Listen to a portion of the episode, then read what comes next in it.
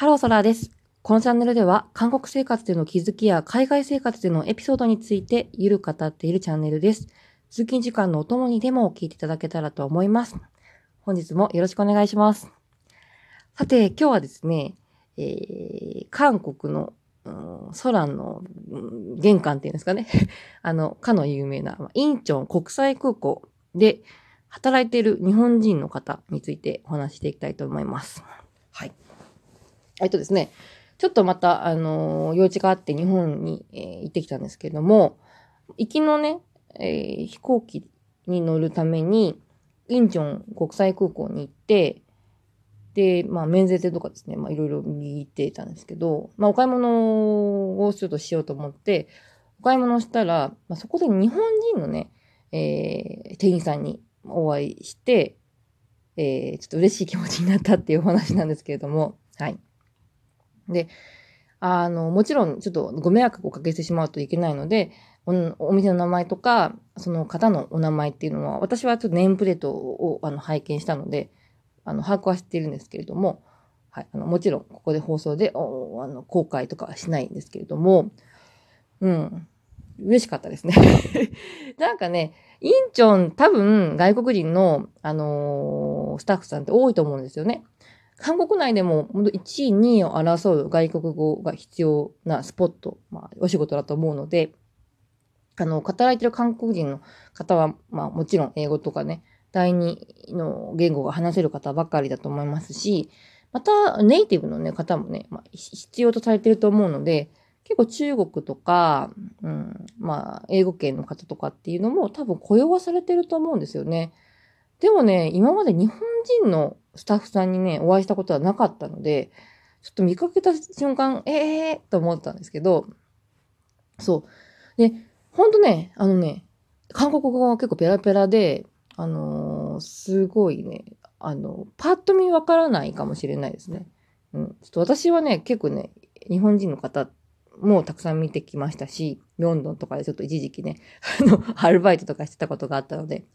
結構韓国人の方と日本人の方を見分ける能力っていうのは、かなりね、あの、上級者だと思うので、まあ、パッと見私は分かったんですけど、うん。あの、すごいね、美人ってね、素敵な方で、あの、なんかで、立ち振る舞いがやっぱりね、すごいおしとやかで、まあ、日本の方なのかなって思って、えーまあネームプレートを見たら、まあ、日本の方で、えーやっぱりちょっと韓国語も、やっぱよく聞くとちょっと日本っぽい部分っていうのを見分け、みも聞きたので、聞き取れたので、そう、やっぱりそうだと思ったんですけど、結局ね、私もちょっとほら、前からこの番組で言ってる通り、ちょっとコミュ障な部分があってですね、なんか、あ、日本の方ですか？頑張ってくださいとかって言いたかったんですけど、もう話しかけられずね、ちょっともう最悪なんですけど、もうそのまま普通に韓国人のようにですね、韓国語でやり取りをして、まあお買い物をして帰ってしまったっていう、あの感じでですね、うん、多分、向こうの方の記憶には残ってないと思うんですけれども、私の記憶にはバッチリ残っていて、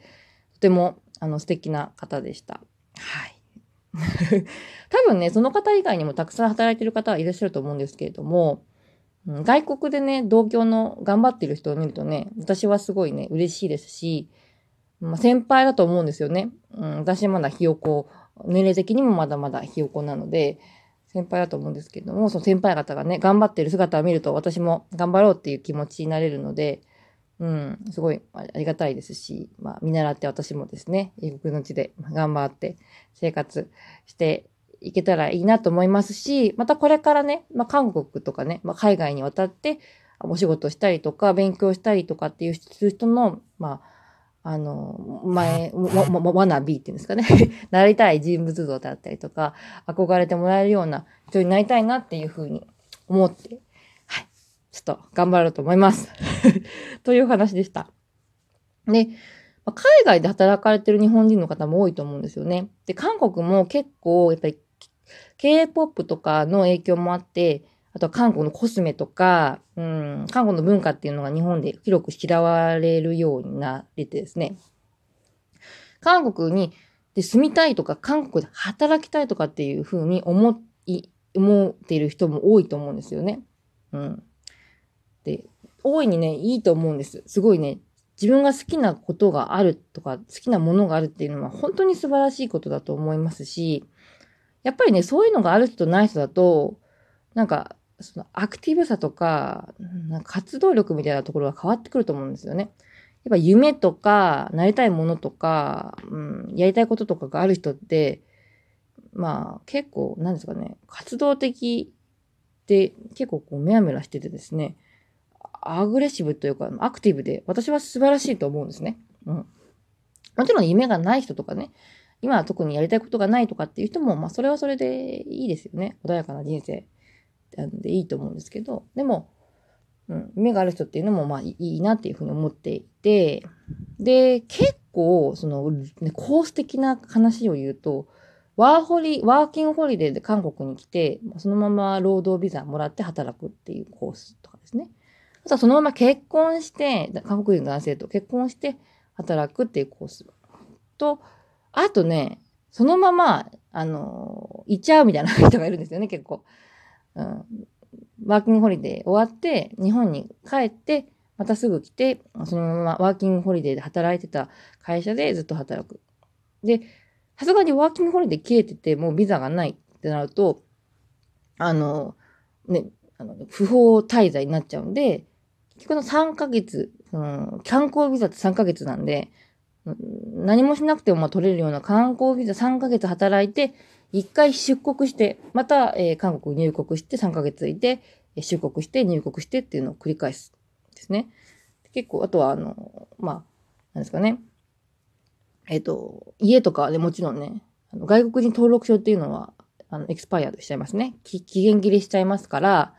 うんと、もう、まあ、友人とか、あとはよくあの、ボーイフレンドの、えー、名義で携帯を借りたり、家を借りたりとかして、まあ、なんとか韓国に住みたいがためにですね、うん、まあ、いらっしゃるっていう方が、えー、多いようです。はい。まあ、日本人だけではなくても中国の方とかですね、実際にやっぱ捕まっちゃった人とかっていうのもいるみたいなので、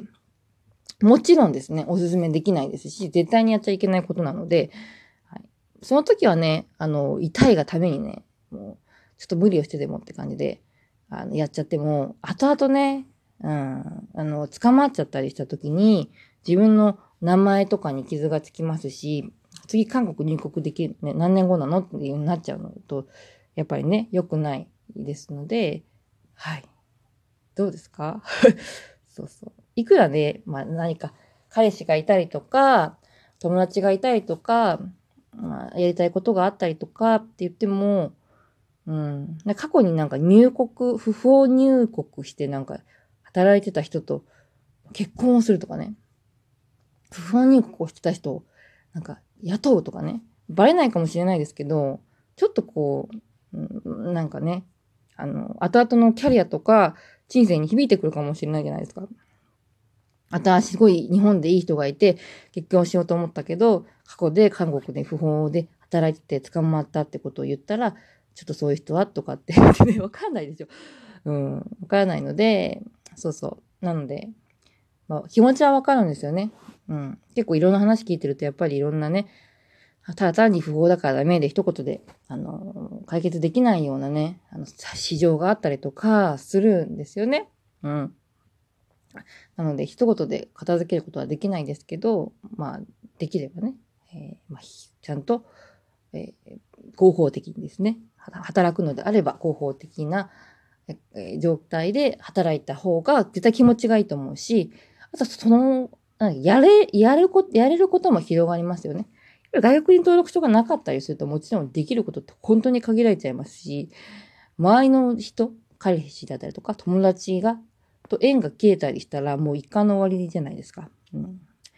で携帯の名義とかも借りちゃってるわけですから、それこう消えちゃうとね、本当に終わりですから、誰かにずっと頼って暮らしていかなきゃいけなくなっちゃうっていうのはちょっと良くないと思うので、うん、ちゃんと自立してね、生活できるような状態。変にね、あの、誰かに、えー、なんですかね、用かかって、自分が、だけがね、ものすごいリスクを負っちゃうような人生っていうのは歩んでほしくないと思うので、あの、まあね、合法的に、まあ大変なんですけど、ビザ取るのはですね、合法的に、えー、滞在されることを、私はもう絶対お勧めします。はい。あとはですね、何ですかね。あまあ、私はですね、あの、まあ、合法的に、えー、韓国に滞在をして、えー、仕事をしていますので、あの、ご安心いただければと思います。あとは、何ですかね。うん。そうですね。まあ、大変、まあね、まあ、なんか多分、大学生とか、あの、社会人とかの方で、もう海外で働きたいって思ったら、多分ね、もう次の日から働きたいぐらいの勢いだと思うんですよね。日本で働きながら、多分働いてると、なんで海外で働きたいのにこんなとこで働いてるんだろうとかっていうふうに思っちゃって、ちょっと無茶してでも海外飛んだりとかする方も多いと思うんですよ。まあ、それはそれで人生でいいと思うんですけど、その後やっぱりね、ビザとかを考えると、うん、リスク的な部分とか、まあ、成功率みたいな部分でいくと、多分日本で、まあ、5年とか、最低3年ぐらい、同じ業界で仕事をして経験を積んでビザが出るような条件を満たしてから海外に行くっていうのを考えた方が、私は成功確率的には高いんじゃないかなっていうふうに思っています。はい。なので、えー、今後海外に出たいなっていうふうに、まあ数年後ですね、思っている方はちょっとご参考いただければと思います。韓国で働くとかですね、海外で働くシーズンに関しては、もう少しちょっと詳しく他の回で説明していきたいと思うので、えー、気になる方はチェックしていただければと思います。さて、今日はですね、インチョン空港で働く日本人の人ですね、頑張ってくださいというふうなお気持ちを込めてお話ししてまいりましたが、いかがでしたでしょうか？えー、東京の日本人として本当に頑張って、えー、いただきたいと思って応援しておりますので、ファイティです。はい今日もですね、一日、えー、寒いですけれども、暖かくして頑張っていきましょう。バイバイ。